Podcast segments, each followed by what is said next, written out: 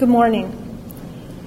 I wanted to come in this morning and celebrate we got him, but I can't because two children and one teenager are dead. Their mothers will never be able to hold them again. This was a senseless act of violence, and we continue to pray for the families of the victims, and we also pray for the broader Lebanon community that is still reeling from the shock of this horrific crime.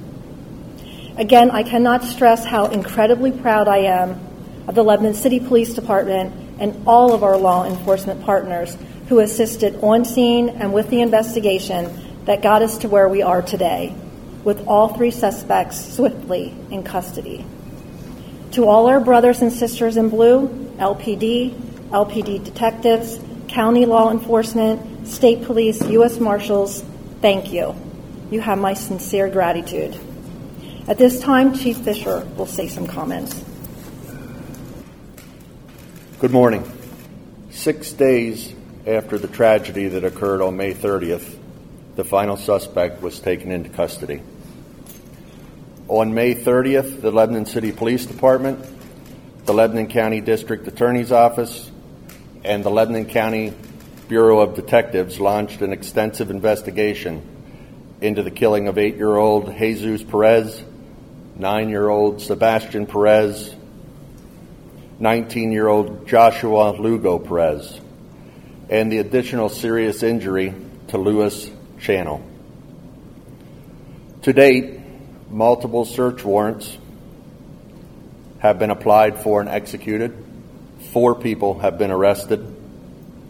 Multiple agencies, including federal, state, county, and city law enforcement agencies, have participated in this investigation and these arrests.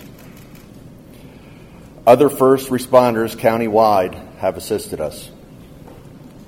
Three Lebanon City Police detectives, five Lebanon County detectives have been at the forefront of this investigation. Without doubt, the success of this investigation lies with them. Their dedication to this community and their outstanding skills as investigators is what has brought this investigation so far so swiftly. The last of three suspects, wanted in connection to the triple homicide that occurred on May 30th in the 400 block of North Fifth Street, has been taken into custody.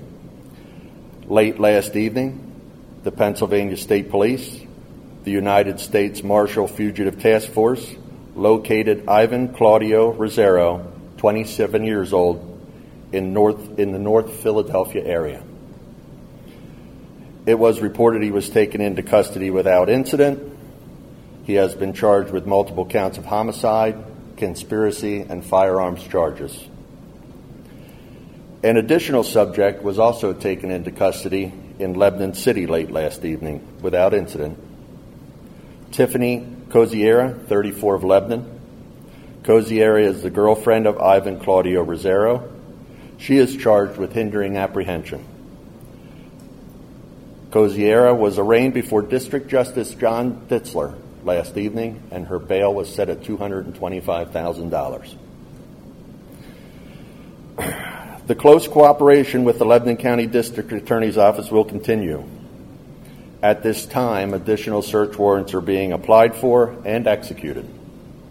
Physical evidence will continue to be examined. Video that has been obtained will continue to be reviewed. Follow up interviews will be scheduled. This investigation is not complete. To the citizens of Lebanon City and Lebanon County that have come forward to assist us, help us, or offer support, we all have to say thank you. Your trust in the police, the tips that you're willing to give us, are all valuable resources in all our investigations. Our thoughts will continue to be with the victims and the victims' families. That's all I have. At this time, we'll hear from our district attorney, Pier Hess Graf. Good morning. On Saturday, there were charges approved and filed for for criminal homicide, multiple counts of conspiracy, and firearms related offenses against Ivan Claudio Rosero for his role in the May 30th shooting on the um, North Fifth Avenue. The charges remained sealed at that time, and the reason being we were not sure where Claudio Rosero was. We wanted to take him safely into custody, and there was severe concern that he would flee not only from Pennsylvania but potentially outside of the country. We were able to obtain a 72 hour hold on the public release of those charges. During that time, the Lebanon City Police Department, Lebanon County Detective Bureau, our office, the Pennsylvania State Police, and the United States Marshals began an extensive search to locate and detain Claudio Rosero. The obvious goal was to take him into custody safely for himself and for the police officers who were involved. The United States Marshals and the state police were able to locate Rosero late last evening in the northern part of Philadelphia. Contact was made. It was determined it was, in fact, our shooter, and he was taken into custody without incident. Rosero was then transported back to Lebanon City, where he was then arraigned last evening on the homicide charges. So he sits right now in county jail without bail as a result of his involvement in this shooting. On Saturday, we also executed a search warrant at 34 Cumberland Street. That address is that of Tiffany Koziara, the girlfriend of Claudio Rosero. We had information that he fled there after the shooting and that he used a white BMW vehicle. And the goal was to try to find our shooter, that vehicle, and any other evidence which may lead us to what happened with three deaths, two of children, and why. Koziara was home and she provided knowingly false information to law enforcement about where her boyfriend was the last time she spoke with him and when she last saw him. Koziara was initially released pending Rosero's arrest. Evidence showed she gave knowingly false information. She remained in contact with him after the homicide, and they had a hotel room planned for Atlantic City this past weekend. Koziara was arrested and charged last evening with hindering apprehension for the false information she gave to police and for all of her efforts to help Claudio Rosero, charged with homicide, to evade law enforcement and escape from Lebanon City. Again, her bail is set at over $200,000, and that was done by Magisterial District Justice John Ditzler. When I stood before all of you last week, we had two in custody. We knew two of the three. And I said to you, it was not a question of if we would find our third suspect, it was a question of when. I am so proud of the work law enforcement has done in this case. The Lebanon City detectives, I cannot speak to how diligently they worked there was no sleep, there was no rest. It was, we are going to find this third person and we are going to get justice for these children. To our county detectives, the assistance they gave on scene, the assistance they've given since that night, I cannot thank them enough. Our number one priority has been finding Ivan Claudio Rosero and getting justice for these families. If you have any questions, I'll answer those at this time. Can you go into detail how you tracked him to Philadelphia? So there are certain ways that we track suspects that, frankly, we don't release to the public. It would potentially hinder future efforts to do the same. What I can tell you is that there are various electronic means where we can monitor individuals. That was done, and it was determined he was in Philadelphia. So we've known that for some time, but it was a matter of figuring out where in Philadelphia he was, doing a surveillance, making sure it was the right person, and then trying to take him into custody as safely as possible for himself and for law enforcement. Was he with fam- was he with family or friends? And would those people also be potentially uh, subject to hindering apprehension? He was with personal acquaintances. Um, he was in a public location at the time he was taken into custody. There's no information that's been given to us that those persons did anything other than meet with him in that public location. Can you talk about the gravity of this crime, of this case, where you're seeking the death penalty against not only one but now two suspects? Sure. So there are three charged shooters. By law in Pennsylvania, we cannot go after a death penalty for a juvenile. So the 16 year old who was charged in connection with these shootings cannot have the same outcome. And his legal process is somewhat different. They will be consolidated for purposes of trial, so the three would go to a guilty or innocent phase together. But the death penalty phase will only be proceeded upon for Claudio Rosero and for uh, Alex Torres Santos when we looked at what happened here, and when you go out and you walk the crime scene, and we were there from 10:30 that night, we had over 20 rounds that were fired. 20. You had two children that were dead on the back porch of their own home. The porch light was on. They're out back for the most innocent possible reason, where they're just playing with their kittens on the back porch, something that these kids love to do. Their mom was at work. And three men went about a block and a half away and opened fire. Not only did they open fire directly at that residence, but it's Lebanon City. It's a highly populated residential area. It's 10 o'clock at night. People are home. People that are going to work the next day, that are getting ready to go into work for third shift. It's in their backyards. And when you look at the neighbor who was shot, He's simply in his own home, minding his own business, and he's struck by a bullet and, frankly, sustained serious gunshot wounds. So not only do you look to the age of the victims, the lives that were taken, but you also look to the risk of death and of danger to our local community. And at some point, enough is enough. We have tried more homicide cases. I have tried more homicide cases in the last year and a half than we had done in the eight years prior to when I took office. Every one is a first degree conviction, every one is life imprisonment, and it's not enough. And when you sit here and you have to look family after family in the face, one of whom was the wife of a Lebanon City police officer, and explain yet another instance of senseless gun violence. There is no motive for this, there is no reason for this. And all you can say is, we know what's going to happen again. At some point, enough is enough. And when I looked at this, and when you stare at the body of a dead child, enough is enough. So if this doesn't send a message, if this does not show we are taking this seriously, that gun violence is taken seriously in this community, I don't know what else will. How was it determined that the two little children were playing with kids when they were shot?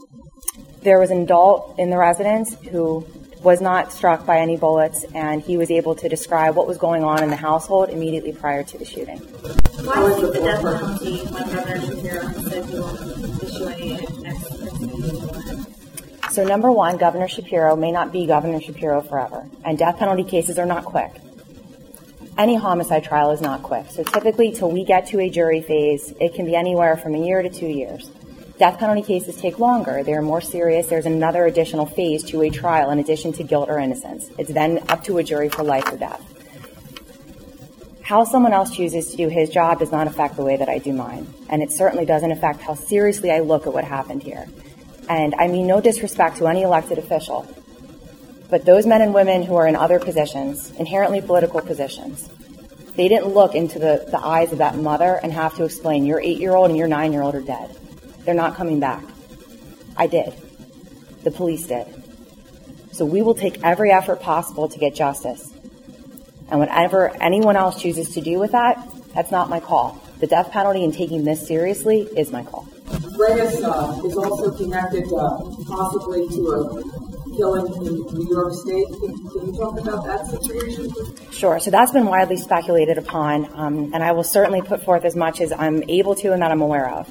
New York State has a different version of warrants than what Pennsylvania does. They have a warrant for arrest, just as we do. They also have a warrant for this person may have information or may be connected to a crime. If you see them, we'd like to speak to them as soon as we ran Reyes and he was processed, it came up that there was this homicide something. There was some warrant out there from Rochester, New York. So last Friday, I got on the phone with Rochester Police, Rochester Clerks of Court, and their district attorney's office. There is not a homicide warrant. There have been no charges filed against him. There is a case that is open that is pending, and he is wanted in connection with information or potentially as a suspect, but they're nowhere near the point of charging. So it's not as though he was arrested and released on a homicide there is just this case pending. Obviously, the family of the Rochester victim has been very vocal about frustrations and that process, but it's not as though he was released on a homicide warrant. He did have a firearms not to be carried where he was processed as a juvenile in New York in Rochester. He was on supervision for that and fled, but that is not connected to the homicide offense. And prior to the night of this, the night of our shooting, we had no information about Reyes. He wasn't someone that was known to be a problem with law enforcement. There wasn't anything to bring him to our attention. Reyes He is not. The, the information we have is that he was living in New York. There were various things that happened, and for whatever reason, he came to Lebanon. We have no knowledge if he went directly to Lebanon, if he lived somewhere else or how or why he came to be here. Um, the unfortunate aspect is a number of our homicide defendants of our violent crime, they're coming from New York and they're coming to Lebanon. The part that rose there of the like in this crime as far as that's about what you guys believe.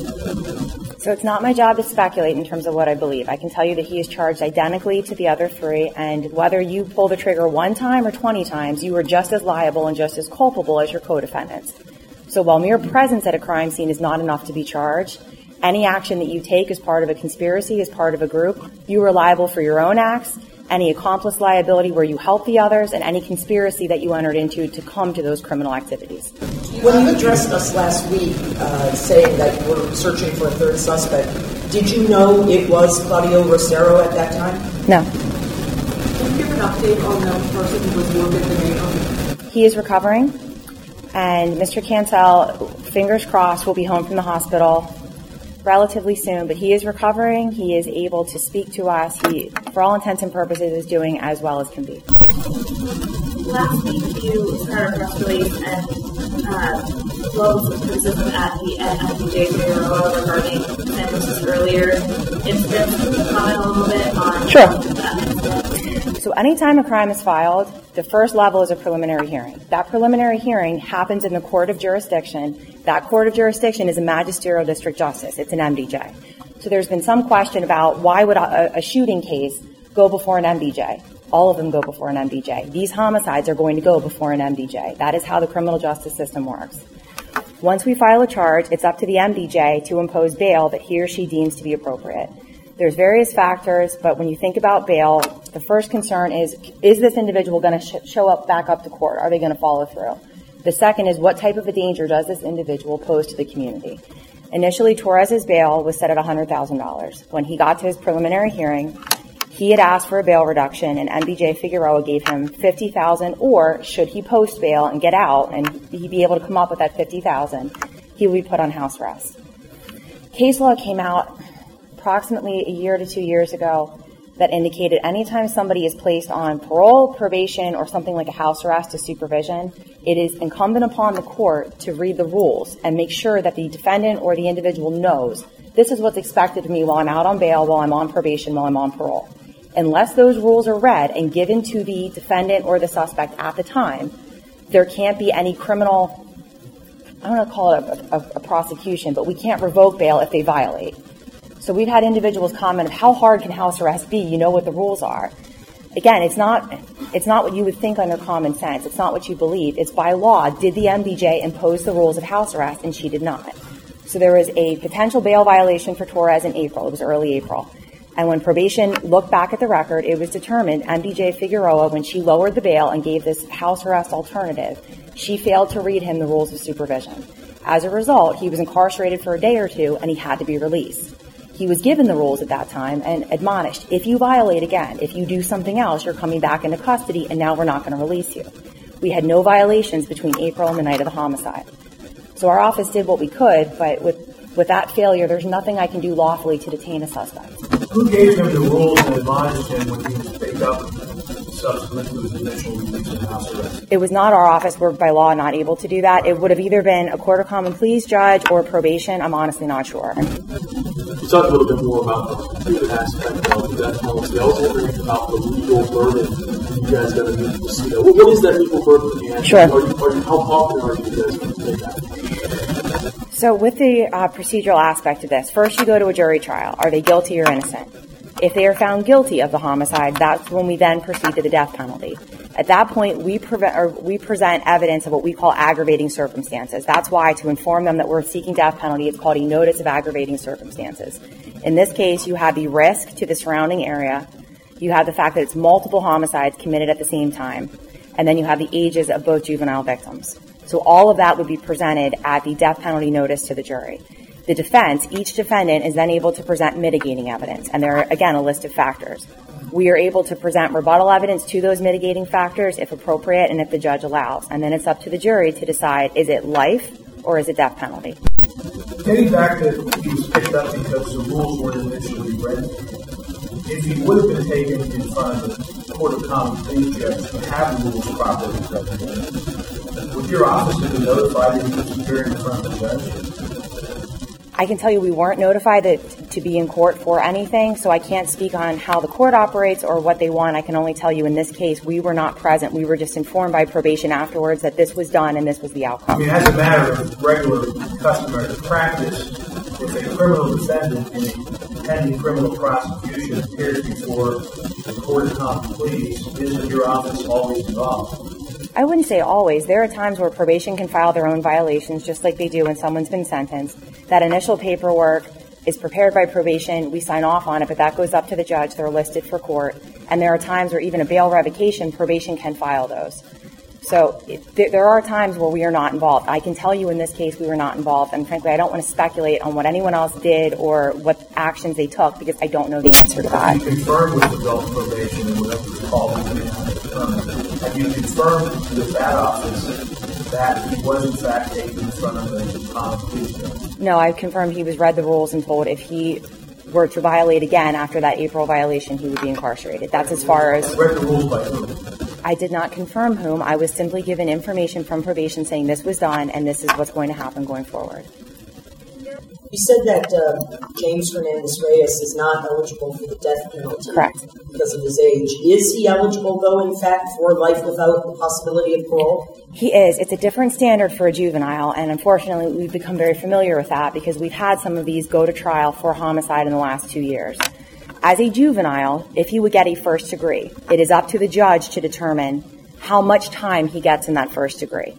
And at a minimum, he would do 35 years a judge can go higher than that based on an, a list of factors in the, in the law that allows the judge to say for your prior record score, for the gravity of this offense, for whatever reason, you deserve more than that 35. So a judge can go up to life, and the standard has changed. It used to be we would have to prove they were incapable of rehabilitation. They were basically patently incorrigible. The case law has eased up a bit but it's still a very tough standard for us to get life. Our hope, obviously, is given the number of victims here, the age of, those, of those victims, and the horrific nature of these killings, that he would get life. But that's a separate fight for him at an actual sentencing hearing. Going back to Santos um, and, and, his earlier instances, I mean, was this a case, did the system fail? If, if the protocol had been followed, could this have been prevented? So speculation is not my job. My job is to take the facts, the evidence, and the law in front of me and act on it and prosecute it accordingly. So can I say that had he been incarcerated, this wouldn't have happened? I can't speak to that. There were three people involved. I have no idea. I can tell you that there were, we did not agree with the lowering of that bail. I did not think it was appropriate, and that when he violated, had those rules been read properly, he would not have been out in the street at this time. Did you think the $50,000 bail that was set in each action was adequate at the time it was set? No. Could you have gone that very day to the Court of Common Pleas upstairs and asked to have 100000 reinstated or even make bail higher? So when a judge sets bail, whether it's an MDJ or a Court of Common Pleas judge, that is done in his or her discretion. We had nothing to show he violated bail or that something had happened. Let me finish before you come back. We had nothing to show that there was an abuse of discretion and that patently she, she imposed an illegal bail or that it was per se inappropriate. And what you're asking a judge to do if you appeal an MDJ's decision is to say, one judge inherently disagrees with another, she abused her discretion, and here's a new amount. We often disagree with bail. Often, especially in Judge Figueroa's court. And we don't appeal every single one of them. We wait to see how they do. Is there a violation? Is there a problem? Because every time we disagree, that doesn't entitle you to a new bail amount. This guy was out of bail on the shooting, though. So mm-hmm. did you think the $50,000 amount in each case, when it was reduced to that amount, was inadequate? I did, yes. And you could have gone to court of common pleas and asked to have bail re-raised. Could we have done that? Yes. Did I think there was any likelihood of that being successful? I did not. No. Presumably the suspects already Yes. And then as far as the other two, they're, they're still scheduled for prelims tomorrow. I would assume they're going to be pushed off. So from what I understand, uh, the public defender's office is doing a conflict motion so they will not represent Fernandez. So I don't believe that that prelim is going to, is going to go for tomorrow. And for the other two adults, they have to be death penalty qualified defense attorneys. So the court's going to have to figure out who those are and who they can actually hire and appoint and make sure those two attorneys don't have conflicts with one another. So at this time, I have no idea who represents each. I haven't been contacted by anyone saying I've entered my appearance, but I would expect those prelims to get continued at least once or twice just for each man to retain counsel. And Santos is supposed to have a hearing this afternoon too on the? Yes, and that is a motion on on the night of the homicide, we filed a motion to revoke his bail because obviously by that point we had information. He's out in the evening hours in possession of a firearm at a location where a homicide had just occurred. So we filed an immediate motion to revoke bail, and the order had indicated we could detain him pending a hearing on that matter. So that hearing is scheduled for this afternoon. Anytime you're in jail on a homicide offense, you're not entitled to bail by law. So whether or not a judge says, yep, we're going to let him sit in on this, or makes it something else is frankly a moot point. He's going to sit on the homicide until this is done. Will future hearings for uh, James Fernandez Reyes be in open court now that he has been waived into adult court, or will he always be um, held under that juvenile standard? In all the prior juvenile homicides that we have done, it's been an open courtroom. So everything has been open. When you're charged as a juvenile, it's very different. And your, your docket, your charges are not publicly accessible, and your hearings are not. As an adult, it's open court. Okay. Thank you. Thank you. Well, thank you again for coming. Um, as the DA indicated, uh, there's an extreme amount of work that still needs to be done in this case. Many hours will go into this process, and I just want to assure the families of the victims and the Lebanon community that we will be diligent in our duties and we will have justice for Jesus, Sebastian, and Joshua. Thank you.